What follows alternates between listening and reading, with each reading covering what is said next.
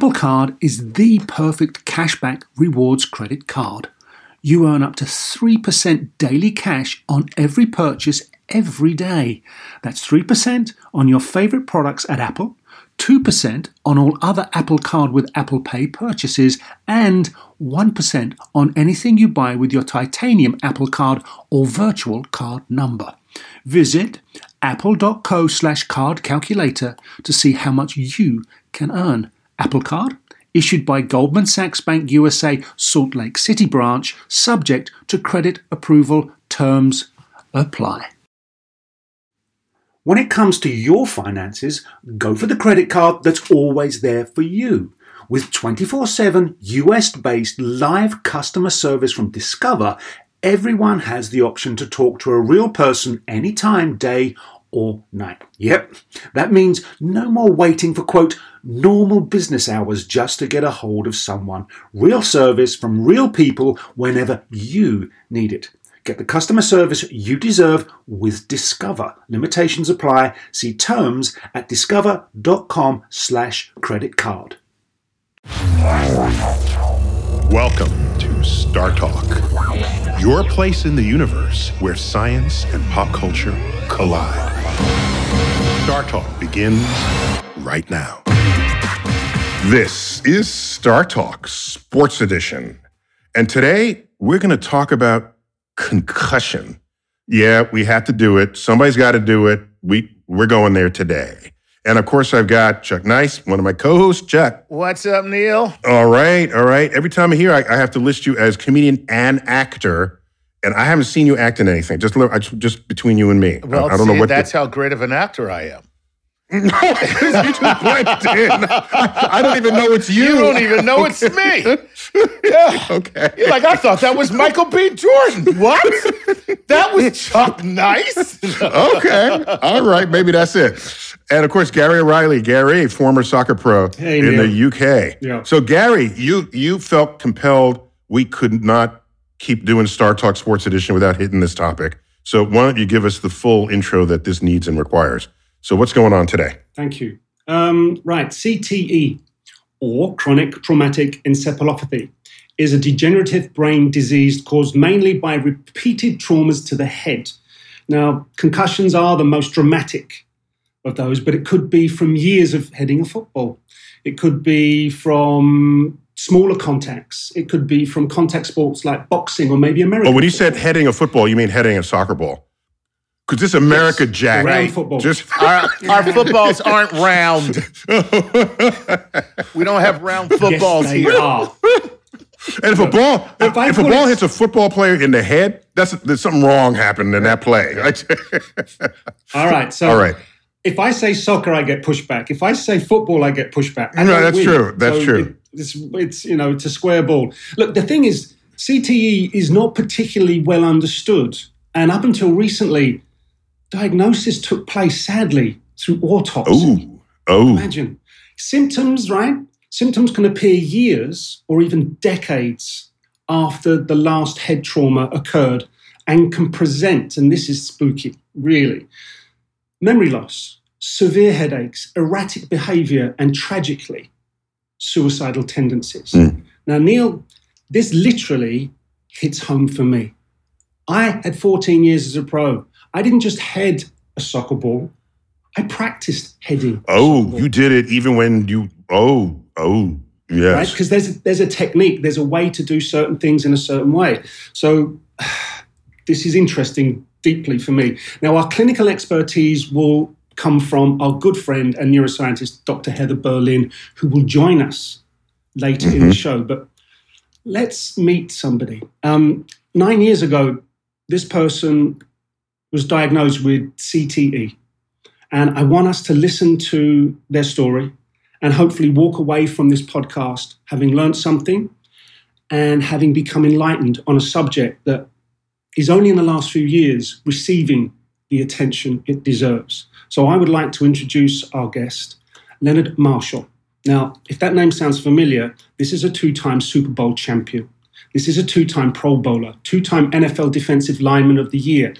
That's not where it ends. He's also been a professor of sports management at Seton Hall Stillman School of Business. He's an advocate for athletes who are suffering from CTE, and he went toe to toe with the NFL to win a class action case to get money for other players who aren't as affluent but are suffering all the same. He's also an entrepreneur, he's also a philanthropist, as well as a CBD advocate. Neil. Oh my gosh. Don't have a chat with Leonard. Leonard, welcome to Star Talk. Dude. Hey, uh, thank you very much for having me. Gary, what a great introduction. And uh, I sincerely appreciate that and some of the touching points that you uh, that you uh, eloquently talked about. If it wasn't true, I wouldn't say it. Nope, How's that? that's true. I would.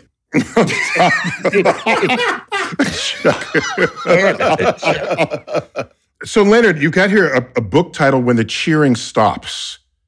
Yes. And oh my gosh, I mean, that's a what a title of a book that is. I mean, you know, it's it's almost as though whatever are my worst thoughts, that's what's going to be in that book. And so, what at what point were you motivated to say more people have to know about what has happened to me? 2007, 2009, Neil, I began having issues I felt were with traumatic brain injury. I started receiving phone calls from friends of mine around the league, guys that I had played with and against. And uh, and several of those guys were they were kind of stuck. They they felt like they didn't have an outlet. They were having some real problems at home. They weren't able to articulate what was going on because they really didn't know what was going on. All they knew is, you know, when they played the game and they were concussed in the game, they were told just what every other tough guy is told rub a little dirt on it, you know, rest a little bit, and go on back in there and do what you do. Well, that just doesn't work well with 310, 20 pound linemen in the National Football League when men are playing for money.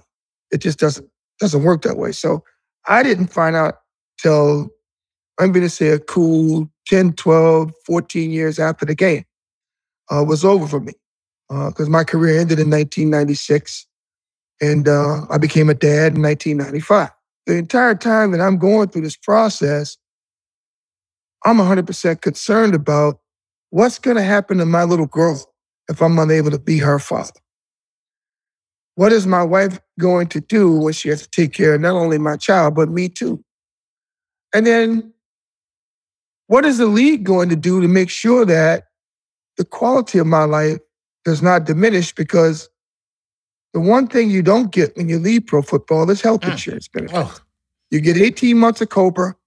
And if you don't go into private business or you're not smart enough to connect yourself with a company uh, to gainfully become employed, you will have the, the biggest problem in the world in trying to find an insurance carrier that will underwrite you after a career in the National Football League because you're bringing back. Is it still So- that way? Is it? I mean, It's, it's still, still that that way. I It's I remember that some way. time ago during a um, player negotiation with the owners that that was on the table, some form of health care. So, and they they quashed it like the owners. They just quash it right away. This is something that they really are adamantly against. Yeah, you're not you're not getting Chuck. You're not getting that that that 40 acres and a mule when you retire and you walk away. Mhm. You're just not gonna. It's not gonna Mhm. happen. Damn. You know, and, and I don't know why. I don't know why that the predecessors that continue to be involved in professional football, they haven't taken a stronger stance on that, especially for the guys that built the game, like myself, like the household names of guys that you knew and know right. of, Right. Uh, doing your genre of, of, of work and everything else. So it just it just doesn't make any sense. Well, by the way, you were a, Leonard, you, you know- you do you were know a what I'm saying household there, name in my house because you played for the Giants, and uh, I'm an Eagles fan, so we just hated you. right? Yeah, and you know why? Because he, As long as no, you manage 'cause to he ate, friends, he Chuck. ate quarterbacks. You know what I mean? Leonard was like third did. time in, in the Giants' history or something like that, the third of all Yes. time, and uh, most of those sacks were against uh, the Philadelphia Eagles. So uh, thanks a lot. Good stuff, Mark. So the thing, the thing here, Neil, is what Leonard said reminds me of a wonderful phrase, and I can't remember who is the author of this. But standing on the shoulders of giants, Yeah, of course, that's Isaac Right. Newton. That's This- Isaac this- Newton said that. Right. Yes. Okay. Thank you. Uh-huh. There you go. If, if I can see, fa- I if I can up. see farther than others, it's because I've stood on the shoulders of giants who have come before me. Right. and giants like Leonard, and and he he's respectful of those that came Yes. before him. And it's a it's a it's a it's a heritage and a lineage that should be carried forward. Absolutely. And people need to learn to look backwards sometimes and not just. But, but also, I just want to add, if, if correct me if I'm wrong, Leonard. Uh, Sure. football careers relative to tennis, soccer, baseball are notoriously short because you can't do that, you know, at, late into your life, as in 30s and early 40s, the way many baseball players do. So the many football players, again, correct me if I'm wrong, this is just my understanding, are not the, the, the marquee players that make the zillion dollars that are household names. Most of them are, are, are, are, are service players filling out the team. And so, and so they don't then have these huge financial reserves to then carry them out for the rest of their lives. Is that an accurate characterization? Yeah, accurate characterization uh, when I played the game from 1983 to 96. Because keep in mind, I went through two strikes in the NFL. Um, I went through the Wow. strike in 87. I went through the strike in 92, which granted us free agency. So I'm one of the pillars of what you see now in terms of uh, in terms of uh, compensation players are being paid Mm-hmm. let's just put it like this. For the Giants to put my team on the field that won the Super Bowl in 1986, they would have to borrow money from the Jets to do it, Mm. because there's no way you're going to have two defensive players side by side, like Chuck talked about, Lawrence Taylor and Leonard That's right. Marshall, with over 200 quarterback sacks between them, and a middle linebacker and Harry Carson, who's also a Hall of Fame linebacker, on the same defense along with George Martin and Carl Banks and Jim Burt. There's those seven guys, they will never be seven players on the field at the same time on a team like that ever again. They just don't have the money to do it. Mm-hmm, mm-hmm, mm-hmm. Don't have the competition. Le- Leonard, let me ask you a question. Oh. Because you had 714 tackles during your NFL career. Correct. Right? How many times did you get tackled? How many times did you get hit? And should that actually go down now as a stat that people recognize? Well, I could tell you this. If you want to talk about getting dinged in a football game, I Mhm. couldn't tell you how many times I got dinged. Now, dinged to me is when you get hit or you have a head to head collision and you Yeah. get up and you don't know where Oh. you're at. Oh, I oh. couldn't tell you how many times that happened. Okay. Wait, wait, wait, Leonard, Yeah. Leonard, and you calling that just a ding? Yeah. There's got to be a worse word for that. Yeah. Come on, Leonard. Uh, it's called it's called it. You gotta life changing event in my life. They got banged upside the head. Gotta- Come on, Leonard. You got to remember. Give me a these- word these for are- that. Yeah, these are proud, tough guys Yeah. who who are playing a Yeah. game for money. And the, the thing is, if you show softness, Right. Guys will come Yeah. after you. They, Oh. they, they say oh. getting your bell rung. You got your bell Get your rung. bell rung. And I'm like, what is it? The Liberty Bell? Because God, Yes. See, the thing, the thing is, if, if you show the weakness, not only are you lit up for your opponents, but your coach is looking and all the coaches Absolutely. around Ooh, him's man. looking, and you don't get to play in the And next my game. coach was It's a nut job. survival. I had a nut job of a coach by the name of Lamar Leachman from Cartersville, Georgia. Let, let me tell you something. This guy, he, he looked like Herculock from the first. Up. He had a curly afro. He talked like he was black. He was he was a five foot eight, five foot nine white guy from Cartersville, Georgia. That that was, I, I it just looked like Herculock, man. He had these big old arms, little bitty legs. They would he was knock knee, and uh, it was the funniest. It was just the funniest. I don't want to swear on here, but it was the funniest thing you had to see, man. And and and he'd walk around and he'd tease guys. He'd go, "Oh, what happened to you there, pretty? You were too you were too soft on Oh, that play. man. There it is. Hit the head in there and knocked the living. I don't know what out. There it is. Oh, you know, you had guys Wow. like that. So, so let me. I can quantify this because I did a calculation. All right. Uh, So, you so you were six. You you were six four. Um, and uh, how far? How fast did you run a forty? Four point seven. Damn. Okay. And and you came in at what? Me, me. At, beep, beep. I came in the NFL. I weighed 290 pounds. I slimmed down. I was I was at 18% body fat. I went down to almost 9% Wow. body fat, 282 pounds, and I could bench press 500 pounds and squat almost 800 Ooh. pounds. Okay. And I'm telling you, when when my my coach had a motto, when hit the body will bend or break. His deal was he wanted to see if somebody could knock a player, hit a player so hard that he could knock him into the middle of next Next Tuesday. Yes. All right. So here's the thing. I did a calculation. All right. So there's the energy of a bullet fired from a rifle.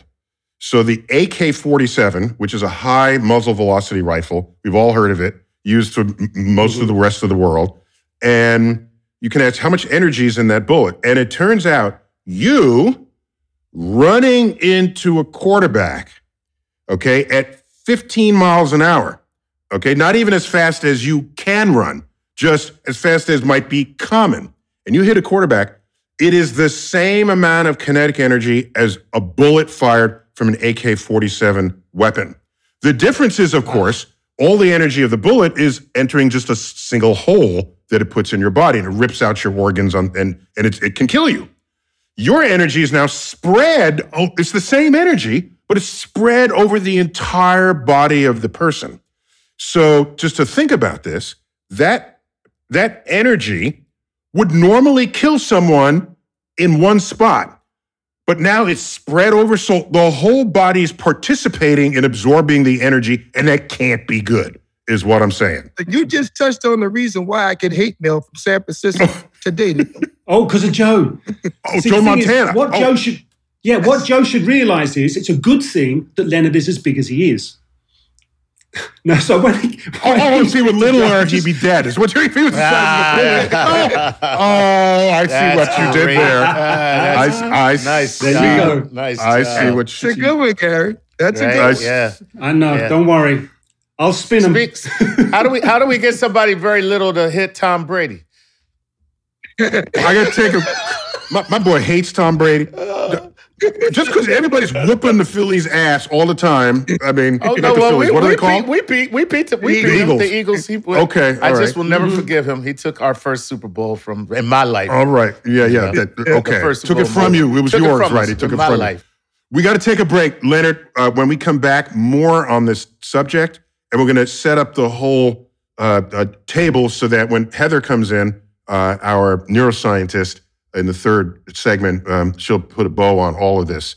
And I just want to tell everyone that Heather brought you to us. You already know Heather, and this is this is just just spend it like thirty seconds how how you found her and how you know each other. I got introduced to Heather by uh, uh, an organization called Caring Kind, which is in New York City, which I'm being honored for my work in ALS and traumatic brain injury.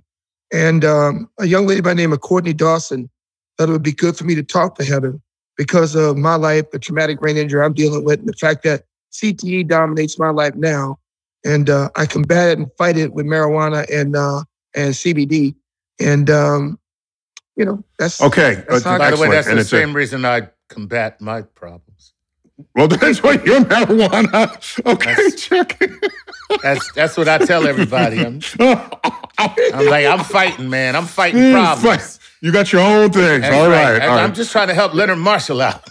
Yeah, Chuck, I need it. all right. When we come back, more with our Super Bowl NFL great uh, Leonard Marshall. We're talking about concussions on Star Talk Sports Edition.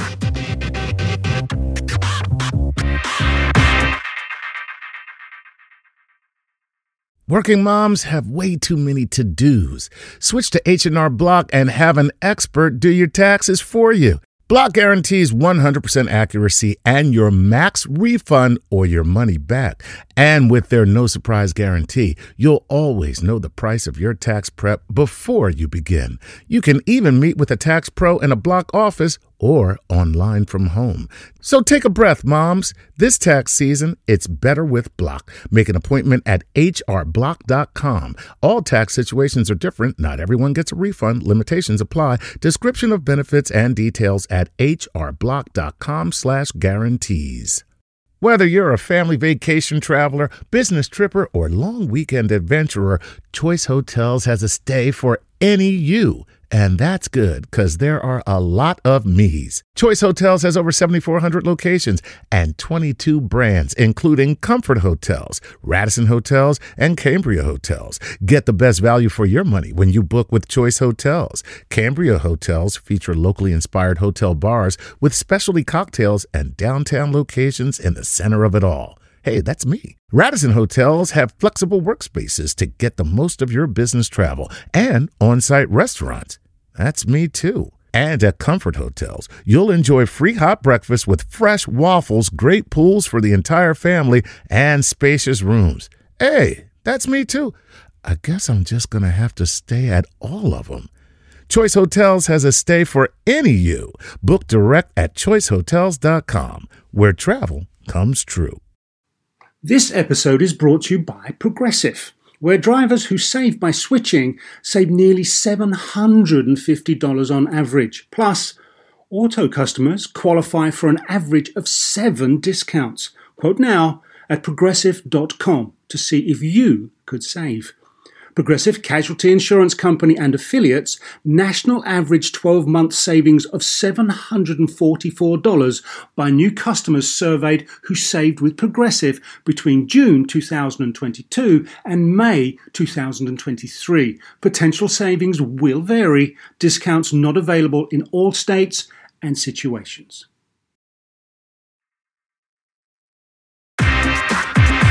We're back, Star Talk, Sports Edition. We're talking about concussions, and in particular, concussions in the NFL. And we've got somebody who is an NFL great by any metric, who had sustained and persistent dings, as he called them. This is a, a, a head hit in the NFL where you don't quite know where you are when you get up. Yeah. And uh, and our man is here with us today, and it's Leonard Marshall uh, again uh, our, for a second segment here. Leonard, thanks for for uh, giving us this piece of your life and telling us um, what happened to you and how and why. Hey, by the Uh, way, just- Leonard, um, uh, just to let you know, the insurance companies actually used to allow you to determine how bad an accident was. They would say, uh, describe, and anybody who caused the accident would be like, "Oh, it's a ding." It's just a ding, right? And the person who received the accident was like, "No, th- my car is totaled. My car Right, is right, right. totaled." You know, and now they say, "Do the airbags deploy?" That's how they determine right, it. right. There it is. There it is. Um, so, uh, Leonard, you finished your career at what year was that? Uh, 1996? 1994 was my 94 was my last active season. My child was born in 1995. and 96, I decided to hang it up. There it is. And so, it uh, years later, five, six years later, you went to UCLA for a diagnosis of your condition that would normally be identified via autopsy. This is freaky. That's a freaky fact. Yeah. What was there some new way to make the measurement, or did you just sort of force force it in on people and say, "Look, something's going on. Invent some new test, because otherwise, I don't want you to do this after I'm dead." This is great how this happened. So I- got a phone call from my little brother, who happened to be teammates with Rodney Hampton and Ottis Anderson. Uh, and those two guys were, uh, were, were, were, were like very close to me. Uh, one was with me in Super Bowl 80, uh, 21, and then and one was with me with Super Bowl 25, and then the other was just with me in Super Bowl 25. So one I played two championships, one I played one championship. They told me about a program that was going on, an attorney out of Pittsburgh that I needed to speak to. My name is Jason Luckasevic from a law firm Goldberg, Perskin White. He said there's a program that's being implemented by Dr. Bennet Omalu. Dr. Omalu happened to be uh, a, a neuropathologist from Allegheny County in Pennsylvania and working alongside of Jason Luckasevic's brother in that department, studying brains and autopsies of brains. Long story short, Jason said, Hey, Leonard, ESPN is uh, partnering with TauMark to do this brain scan at UCLA at the Nancy Reagan Center. Are you interested? I said, Well, who else was involved? He said, Well, Joe DeLamielleure, Hall of Famer, Mark Duper, potential Hall of Famer, and uh, and Tony Dorsett, Hall of Famer. Would you be interested in going? I said, Count me in. We take the trip to LA. We go through the TauMark process. The process was put in place to determine CTE in the living. everyone kept saying there's no way you could do and and perform CTE in the living or obtain the information to collectively convey CTE in the living without having these scans and without having an autopsy of the brain. These guys proved it wrong, uh, to be wrong. And this group was based in Chicago, Illinois. So I took the trip. I kicked the tires. ESPN recorded the whole process. And at the end of the day, I came back. I had CTE. Mm, mm, mm. See, Dr. Omalu is the, the, the, the centrum of the film. I was going to say, Concussion. yeah, that Correct. sounded yeah. Right. That's why. That's why you know Oh, the name. yeah, yeah, So, yeah. right, Yeah. Leonard. Please describe to us what the doctors were looking for and how they went about testing. We said about an MRI brain scan, but what else did they Right, piece together? when they were otherwise, in, a, in an autopsy, they open your skull, pull out your brain, and put it through a meat slicer. Yeah, right. They get a nice thin slice, and they look at it under the microscope, and, and they say, "Yep, he had." He. So I'm, I'm just glad they didn't. Ha- they had another way, Leonard. I'm just Oh. saying. You, me too, Neil. I mean, dude, here's what was funny, Neil. They had the they had a PET scan. They had a CAT scan. They injected me with dye. Yep. They also, I also did a neuropsych examination, a, an aptitude test, and from that, That's what I thought. that- yeah, they determined that you know his skill set is not where it should be, given his age, uh, the number of years he played football, and what he's going through now. So I said, "Well, fellas, what do we do with this?" We came back in 2011. Jason said, "Leonard, I just got through talking to Vernon Maxwell. Vernon Maxwell is down to file this lawsuit uh, regarding a concussion claim. Are you interested in doing it?" I said, "I'm interested in doing it under one synopsis that we do it on my daughter's birthday, so that if I forget because of the debilitation of my brain due to tau protein on my brain and the tau protein dominating my brain, that my daughter can remember it. I want it on her birthday, Mm. that she'll know every year what her father stood. for. Whoa. Wow. That's what I did. Mm. Leonard, uh, let me just say on behalf of your daughter, it's a hell of a lot of pressure to put on me, man. Stop. no, But, know, I'm I- joking. I, I, I, I said like Go this, ahead. Chuck. You know, daddy doesn't make it for another seven, eight, nine, ten years.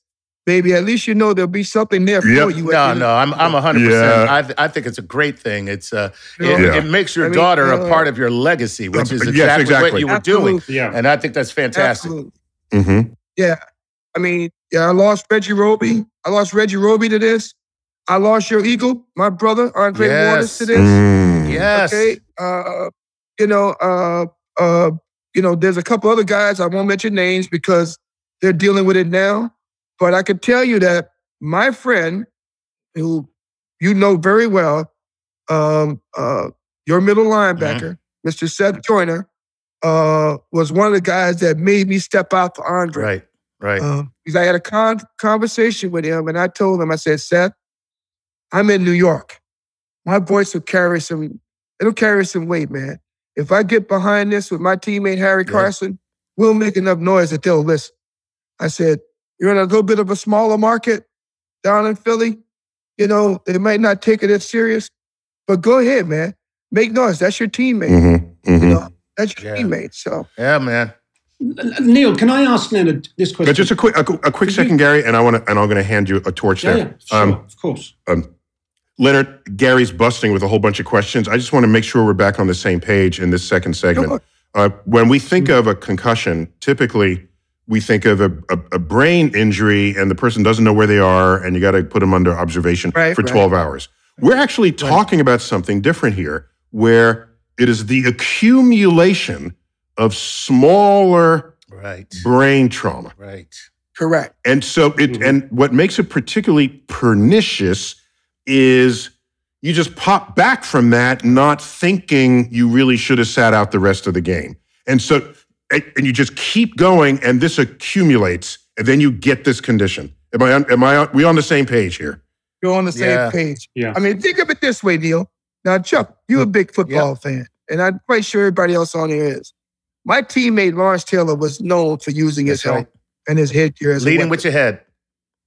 leading with your head. So if you led as a defensive player with your head, you make contact. That's why if you look at football today, they teach you not to lead with uh-huh. your head. That's because the word and the, the word concussion has been taken out of football. We want CTE to be the word associated with Right. football Mhm. because we want people to know Yeah. the accumulation of hits cause problems down the road. right, right. Well, It's one thing to get concussed. It's something else to have, you know, have the shakes and tremors and everything else associated with head trauma. Right. Mhm. Right. All right, so Gary, uh, you, you're busting at the seams here. Go for it. Yeah. First, firstly, did putting a name to your condition help? And secondly, when you spoke about the buildup of the tar, pro, tar protein in your brain, Yes. how did that?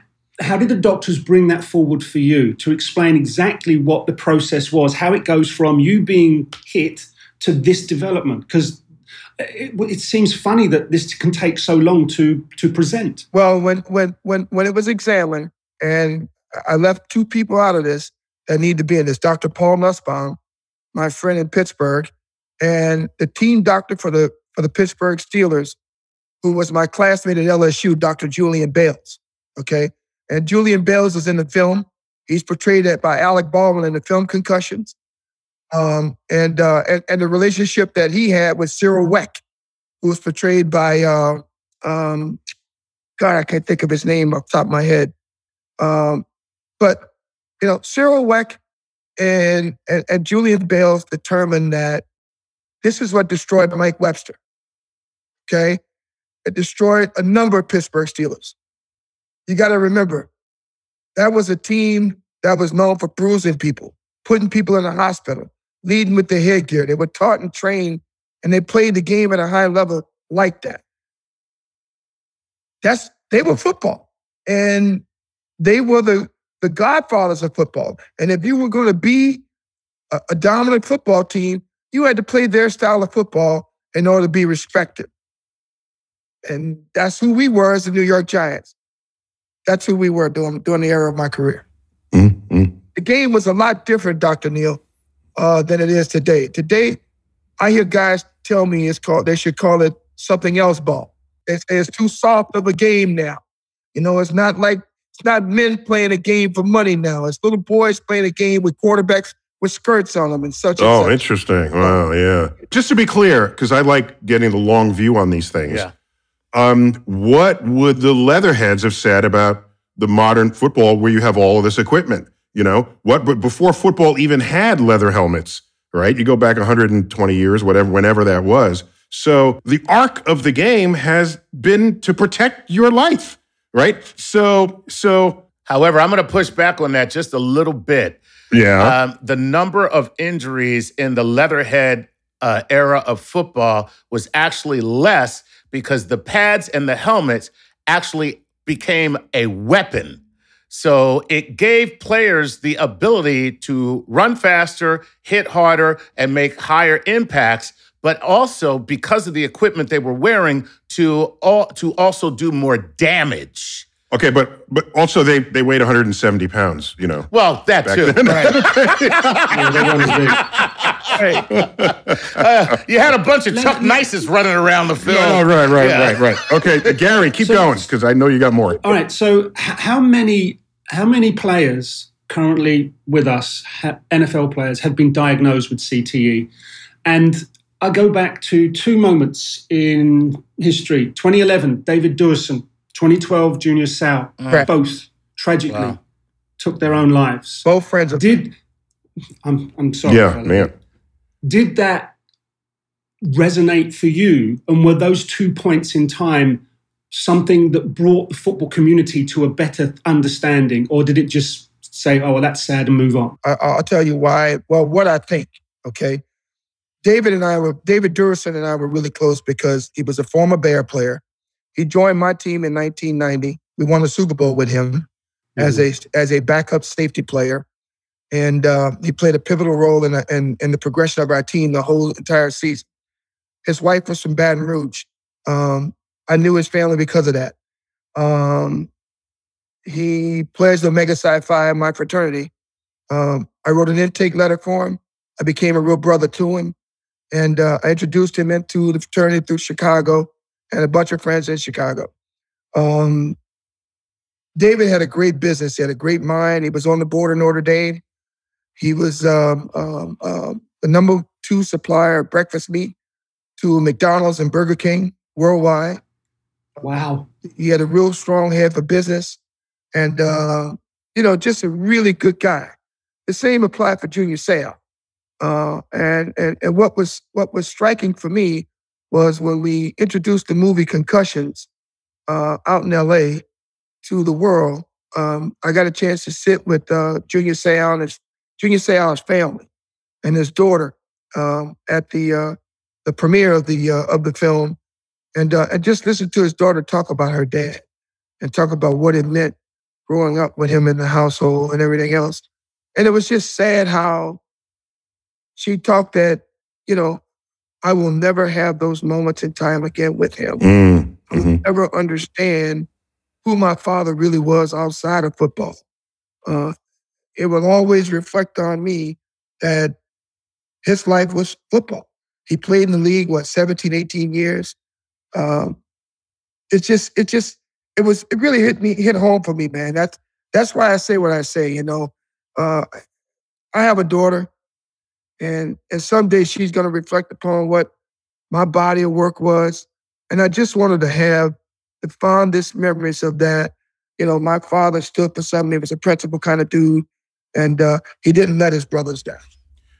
You know, I keep thinking, I keep thinking, none. Why is any of this even a lawsuit? It should just be, yeah, okay. This is, you know, NFL is not short of money, and Nope. and of course, this affliction is many people, but it's not everyone in the NFL, right? Uh, it's probably not happening to the place kickers, right? So, so it's so, so it, it would be a sad indictment of the NFL if the only resolution to come of this is only after they are sued. I mean, that just looks bad. It means they it means they're re- reluctant, resistant. I'll do it if court makes us do it, but otherwise, no. I mean, what what are we what what industry are we all supporting out here? Look at this way, Dr. Tyson. We 70% of the National Football League is black. The players are African American. Okay. We sued. Okay. Uh, there was a an award of a settlement. 90% of the players that retire from the NFL are going to end up with CTE. That's a fact. That came from Dr. Ann McKee at the University of, at Boston University. Uh, and also Dr. Can. So these are things that we know there now there's racial norming in this case where the neuropsychs have taken race and used race against the 70% black players to say, well, you, di- you had a learning disability to begin with, so you're probably dumb now because you had that Right. issue when you were a Mhm, kid mhm. and and and it, it's just an articulation of you growing your life, but yet you're not getting any smarter. Well, Mhm. yeah, Well, and uh, so that's what, what for, horseshit. for what uh, Okay. people don't realize what Leonard's talking about is if, if we go back to the aptitude test that he talked about that he had to take. So what happens is all the players have to take these neuropsych aptitude tests where they have to answer a certain amount of questions to see how proficient they are mentally. And so the NFL is saying basically you guys are at a lower rate coming in because you're not that smart coming in. So you Mhm. didn't lose any real brain function because your brain function was Wow. already low. And as a result, these players are now not uh, uh, the funds to protect these players after they played are no longer available to these these players that do not do as well on the test. Right, right. So that's the Wonderlic test, isn't it? Where No, you have The Wonderlic is No. what you use when you come into the game. But in the 16 PF used to be in the performance. Those three Uh-huh. applications used to be used when you were coming into the league. Those declared whether you were going to be a first, second, or third round draft pick, or if you're going to be selected at all. Because Mhm. you can't read that playbook and learn it. It's one thing to read it, it's another thing to comprehend it. So you have players that are like that. I mean, and you know, I've I've seen some guys. The talent outweighs their smarts on the field. And that's the kind of player you just kind of let him go and do what he's got to do. Mm-hmm, mm-hmm. But got the other situation that's going on with the racial norming that, you know, that they're saying that, well, you weren't that smart to begin with. You barely had a C average in college. And now we're giving you this test. You're testing at a, at a D grade level. So we don't think that you were injured or or anything happened to your brain. We just think you're dumb. Right, right. That's Wow. not too cool. that's that's not too cool. All right, Leonard, you mentioned two two doctors, Dr. McKee, Dr. Ann McKee, and Dr. Robert Cantu. They are they're part of the Concussion Legacy Foundation. That's correct. Right. So someone out there is fighting the good fight. No doubt. How far are they getting with this? Are they progressing at all? Is there some kind of way that they are making progress? Well, I'm on the board of CLF, and Okay. CLF is doing everything they can. Chris Nowinski does a, fanta- a fantastic job fighting for players and their families and and their kids' kids. Um, so I can't I can't say enough good things about CLF.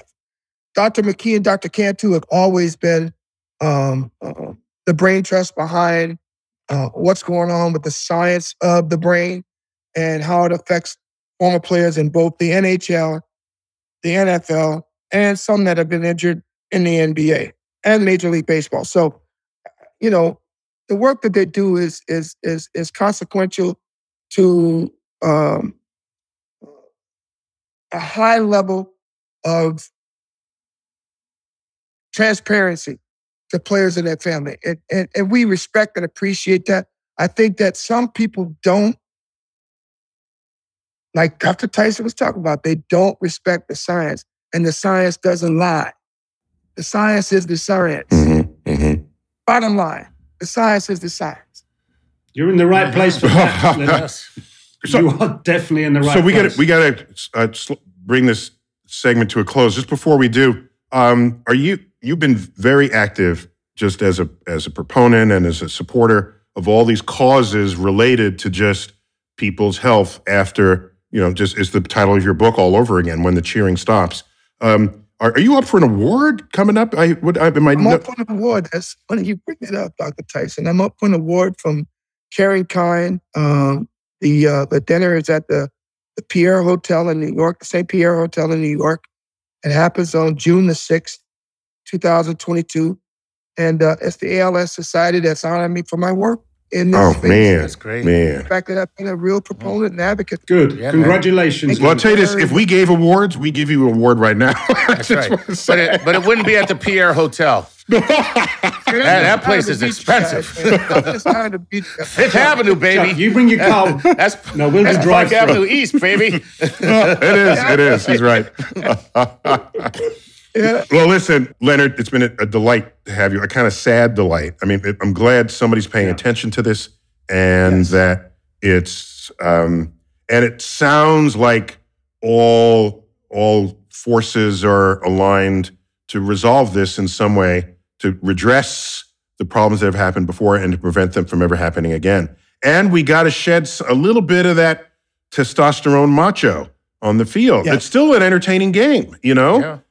Uh, Yes. It's still drawing the crowds, and uh, you know, t- to be tackled doesn't mean you have to not get up after it. Okay, I'm just saying.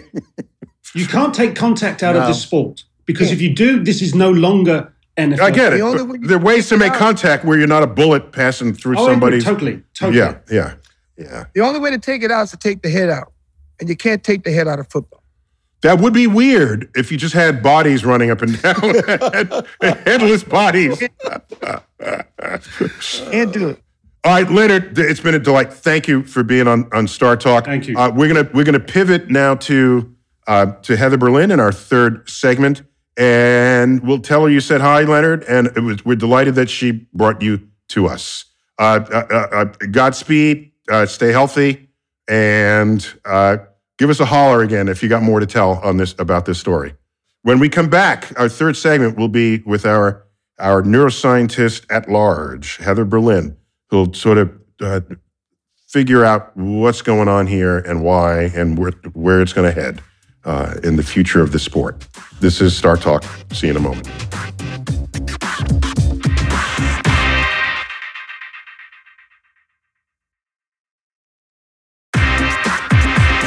We're back, Star Talk Sports Edition. We're talking about concussions and and mini concussions, actually, the, the kind that accumulate and turn into something really bad later in life. Something that, of course, football players uh, suffer from. Many have didn't even know that this was going on.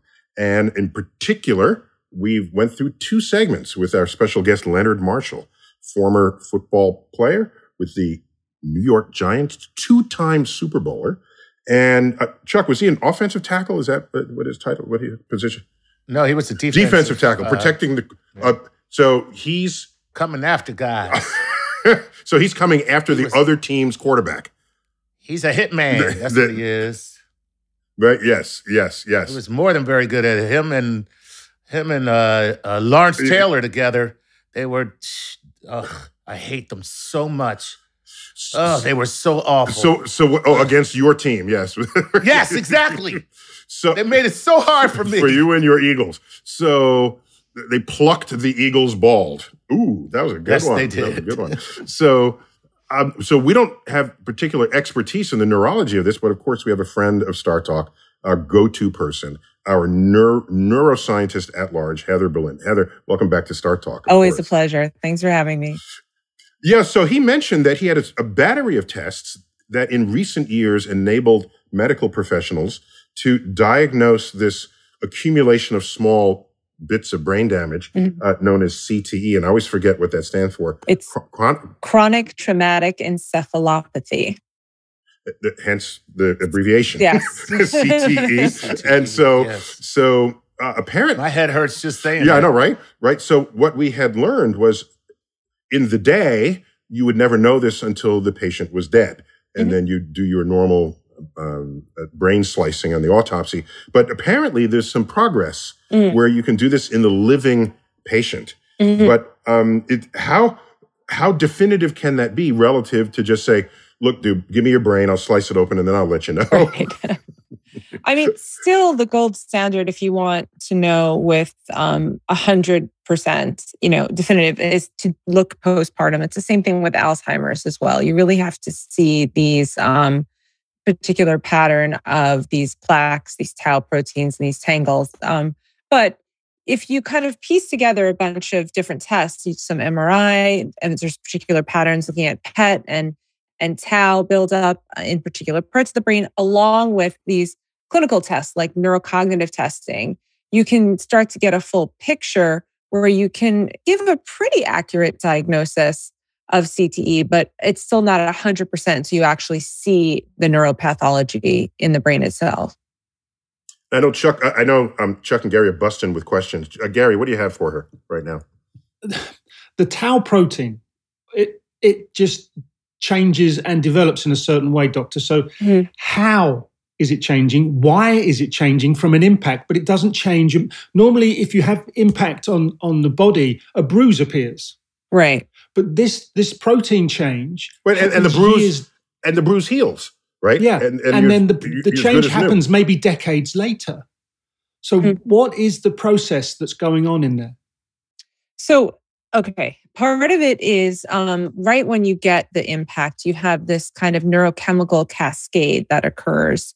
Um, you have the release of certain, um, um, you have basically what's called neural depolarization, which releases these excitatory neurotransmitters and it kind of shifts the balance in the brain. It changes the glucose metabolism um, and the blood flow and then that in turn can impair the axonal function. So basically, um, a lot of these tau these tau proteins are in the white matter. They're in the sort of microtubules of the brain, and when you have Okay. this complex neurochemical cascade that occurs when there's been a traumatic injury, it sets off this process, which has a distinct, you know, in the course of a couple of days, you can see it a distinct sort of process, but then it can take years for the sort of full damage for the death of the neurons to occur because there's sort of a buildup. If you think of it like, um, you know, in the arteries, when you're having a kind of buildup of plaque over time, but it does, it takes a while until you actually have like a heart attack,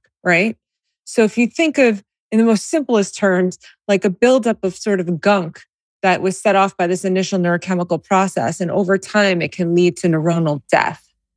Um, and I think that's the easiest way to explain it without getting too technical. And and the neuronal death Mhm. that when you're talking about the death of these neurons, so basically that's the transmission of you know information in the brain. That's how the brain talks to the brain. Right. So, Right? so when you have so what you're having is go ahead. Well, I mean, it's mostly, you know, these it's the white matter. So so think about this. You have the the brain, this very soft piece of matter inside a very rough, bony um, skull. that has all these little ridges. And when you get this acceleration deceleration event, um, the brain kind of shakes within this. this That's the polite way to say you got hit in the head. Right. Okay, exactly. You That's get banged physics. in the head. you get banged. The acceleration, deceleration. You get banged in the head. Okay. Exactly. And sometimes they technically we call it a coup counter coup event, but this rocking sort of back and forth. Now there's different density between the gray matter and the white matter in the brain. So they kind of stretch and they move at different rates. So that causes a stretching or a tearing or a shearing in the white matter um, when you have the kind of shaking of the of the brain within the skull. This tearing causes this neurochemical cascade that I that I spoke about. But that's how they communicate. The white matter, where this shearing effect occurs, this tearing, this pulling, it affects the communication between different brain areas. Um, and ultimately, so that's one aspect that can cause some of the symptoms. Um, and the other is that you have a, eventually this um, this neurodegeneration where you get start to have brain death, which is akin to kind of what happens in an Alzheimer's process or, or other neurodegenerative disorders. On a personal level, Mhm. Heather, Mhm. I headed a football or a soccer ball, if you prefer, for many years and quite some time ago. And I would have last played a competitive game in the mid 90s. Mhm. Uh, so the question is, how long will it be Until he- before Gary can no longer have this conversation? there you go.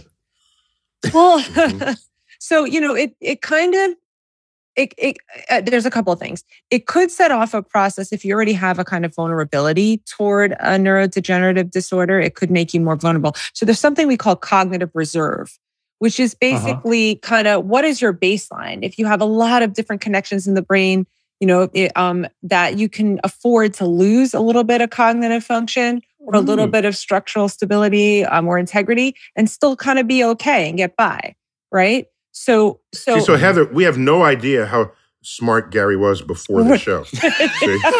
We, we only know him an in his current astrophysicist. state. Yeah. You think? we only know him in his current state. But Gary, you said it's not only did you use your head during the game, you Practiced. you practiced Yeah. Hitting stuff. and you have your to, you will learn a technique to head a football in the most efficient way. So Which is how head. your you forehead. meet, you meet it on the forehead, yeah. Worst- right on the worst forehead. case. and Okay. you develop mus you you develop muscular muscular density here to strengthen so as you're able so as you don't get the whiplash if the ball hits you in the head when you connect with it so you develop things like you would with muscles for running so you. I see. So you've muscles. protected your your neck vertebrae, but your Mm. brain is mush. Right. That's what you're saying. Well, I, I have Yeah, to more say, like, listen, it's not a good thing to be bunting balls No. with your head. But the, the thing is, not everybody develops CTE, right? It's a percentage um, of keep cheering me up doctor oh, good. Okay. so maybe Yeah. you know maybe 30% i think is some the statistic of the people who are let's say playing in sports that are bunting, bunting their head or, or taking a lot of um, hits um, and so you know i think we still don't fully understand why certain people develop it and others don't certain people have multiple concussions over time it could it could have to do with certain vulnerabilities it could have to do with the age at which you started having these small head injuries Oh. um, and and it's kind of like COVID right now. You know, some people get it and it's devastating and horrible, and others are, you know, asymptomatic and perfectly fine. And I think that there is an underlying mechanism. It could be related to genetics. We don't know yet. Um, but so there's some hope for you. Um, Gary, were you wearing a mask while you were heading the ball? That's, That's the most important thing. yeah But- were you socially distanced So Heather, I've read playing that yeah Heather, I've read that there are no uh, pain neurons in the brain. Is Yeah. that right? So, Yeah. so you would have no idea that you were undergoing this slow damage. Oh, Whereas wow. a tiny little pinprick anywhere on your skin, you Hmm. would know. I mean, even in the most obscure places. Yeah, I mean, do, the, the thing, and that, Especially in the most obscure places. um, that is one of the most fascinating things about the brain is so i'm i'm fortunate enough to be involved in some um, neurosurgery when we're doing brain mapping. So for example we want to map out a person's getting a lesion removed and we want to make sure we don't take out their language area so we while they're in, in surgery we can wake them up we can be inside But their that's brain. nice of you. That's nice of you to Yeah. just not Yeah, want exactly. to take out You sound like a military operation. Let's take out their Right. language. It's just like, uh, so how you feeling? Yeah, they're fine. They're fine. yeah, they're Um, fine. It's like young Frank, young Frankenstein. Um, Right. But no, so we gra- we piece by piece we, we use electrical stimulation, and stimulate each piece, and have a person talk, and eventually we hit an area where they literally just they can't talk anymore, and we know not to take out that area. But the point is that oh, not to remove the area in a very delicate way, but um, the point Oh my God. So you're telling me that something as sophisticated as neurosurgery Y'all just poking around. Poking around. is really right. Literally. And so you're telling me electricians yeah, there's an Electricians are better. electrophysiologist comes in. and finding the electrical Little- little connection machine, then you little- like no electrician would start poking your walls to figure out where the wires are. we have pretty ways, much where we're at. Um, but the amazing thing Wow. Is that the person is awake, their skull is open, we're literally, you know, inside their brain and they don't feel any of it, right? The thing that creates all of our pain sensations doesn't feel anything itself when it's being touched or stimulated or cut into, That's deep. right? That's and deep. it can bleed Yeah, and be cut mhm. into, but you don't you don't feel it, but it, but it's the seat of pain itself. So um, the thing about it with CTE and, and other, you know, symptoms from traumatic brain injury is that it's it's a silent. Um, people are suffering with it in silence because you can't see it, right? You can see see it, so you can see it a little bit with these hyperintensities we call it on MRI. They're like little white spots that show up over time, but really it's subjective. The person is saying, "I have a brain fog. I, I can't concentrate. I can't read," or they start acting impulsively. Um, but but you don't feel pain itself, other than headaches. Is an often often people complain of having headache. Hmm. But that's really the meninges. Like a headache is not the brain itself hurting. It's actually like a migraine is the, the surrounding membrane that does have pain sensors in it. And that's where you actually feel the Right. headache. Heather, d- like when like when you get a hangover. That's my I mean, I migraine. wouldn't know. yeah. Heather, Heather does, does the brain not have a capacity for regeneration in certain places or in, in all of it? It does. I mean, it's it's amazingly. I mean, it's it's it's very susceptible to damage, but it, it is amazingly able to kind of heal in to an extent. So a lot of it is compensatory, right? You can, if as long as certain structures are in place, if you have damage, you can maybe build alternative routes, alternative Rewire. rewire, Your brain rewires. rewire. Yeah. But when you start to have these neurodegenerative processes, so much of the brain is affected across the board. It starts to atrophy. You're losing gray matter. So, like I said, first you get these white matter tears, but eventually that leads to death of the cell body, the gray matter. And, and then you don't have the actual structure to support the, the brain function, the cognitive function anymore. So you can compensate to an extent. So if you have one area of a brain lesion that doesn't spread, right? It's not a neurodegenerative um, disorder. You can create these alternative pathways to sort of circumvent that that damaged area. But when you start having globally damage, there's only so much the brain can do um, to compensate. So Heather, I just want to just to just to establish a baseline here. Of all sciences, yours is the most constricted by what kind of experiments you can do. Right? I mean, a chemist can just remix the petri dish or, or the biologist and, and do it at a different temperature, under different acidity, a different uh, lighting condition, whatever. You can't just walk up to people in the street. Can, can I play with your brain? You're like, you can't do that. So, so how far behind are you? Or, or let me rather rather than rather than boast how far we've come, how much more remains to be discovered? So give me an give me an honest appraisal of your field right now. Okay, so I mean, look, there, there's a lot of work we can do. Um, I don't do this research, but there are people in the field who are doing animal research, right? And there you can do much more um, controlled experiments in animals um, that you can't do in humans. Part of what I have always done is I try to create experiments that would be in humans that are analogous to what we're able to do in animals, but we have to kind of wait for the um, right subjects to emerge. So let me give you an example. Like one is, for example, part of my PhD work was I looked at what what is the part of the brain, the orbital prefrontal cortex. What does it do?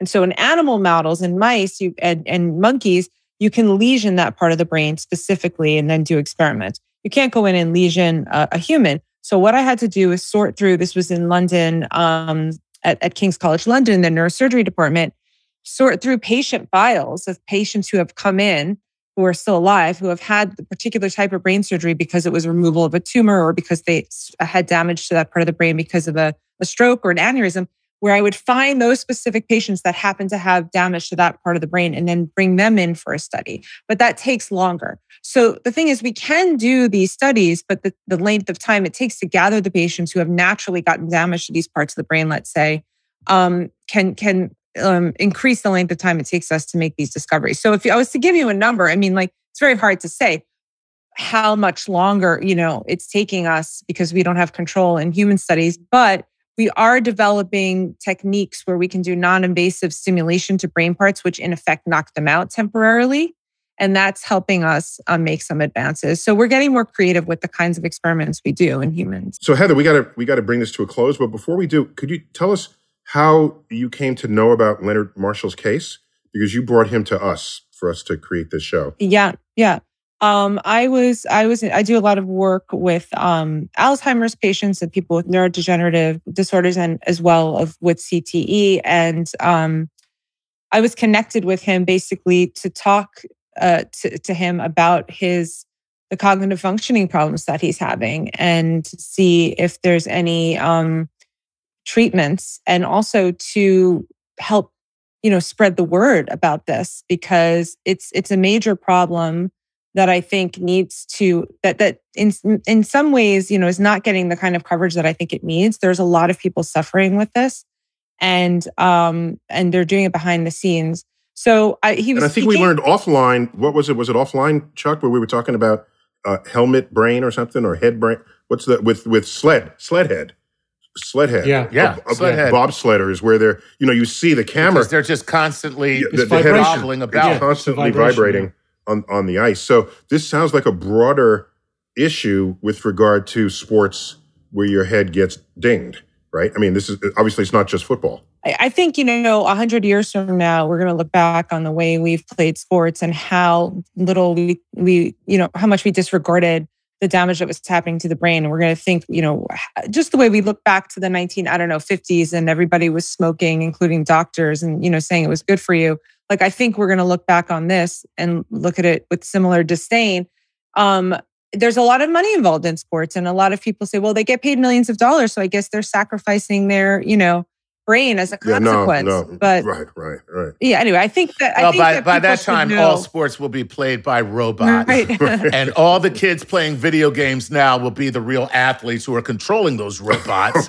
And, you know, and then there will be a big movement of people who are like saying, well, you know, we have to care about the robots and their brains, you know, because their central processing units are getting damaged in this sport. And why should This- they give their This is their Chuck's lives? Chuck's uh, uh, sci-fi apocalyptic thriller. Yeah, man, Being yes. sketched but I out. do think, Um, and I do think that the way that you know we care very much about athletes' physical bodies, and they have trainers and they take care of them, and they get massages, whatever. We should think about also taking care of the brain as well and brain health um, in the process. that that's a place we we haven't arrived at yet, Mm-hmm. but it is completely where we should be headed. Yes. Neil, Because in the future, we probably will have way less more contact in our sports Mhm.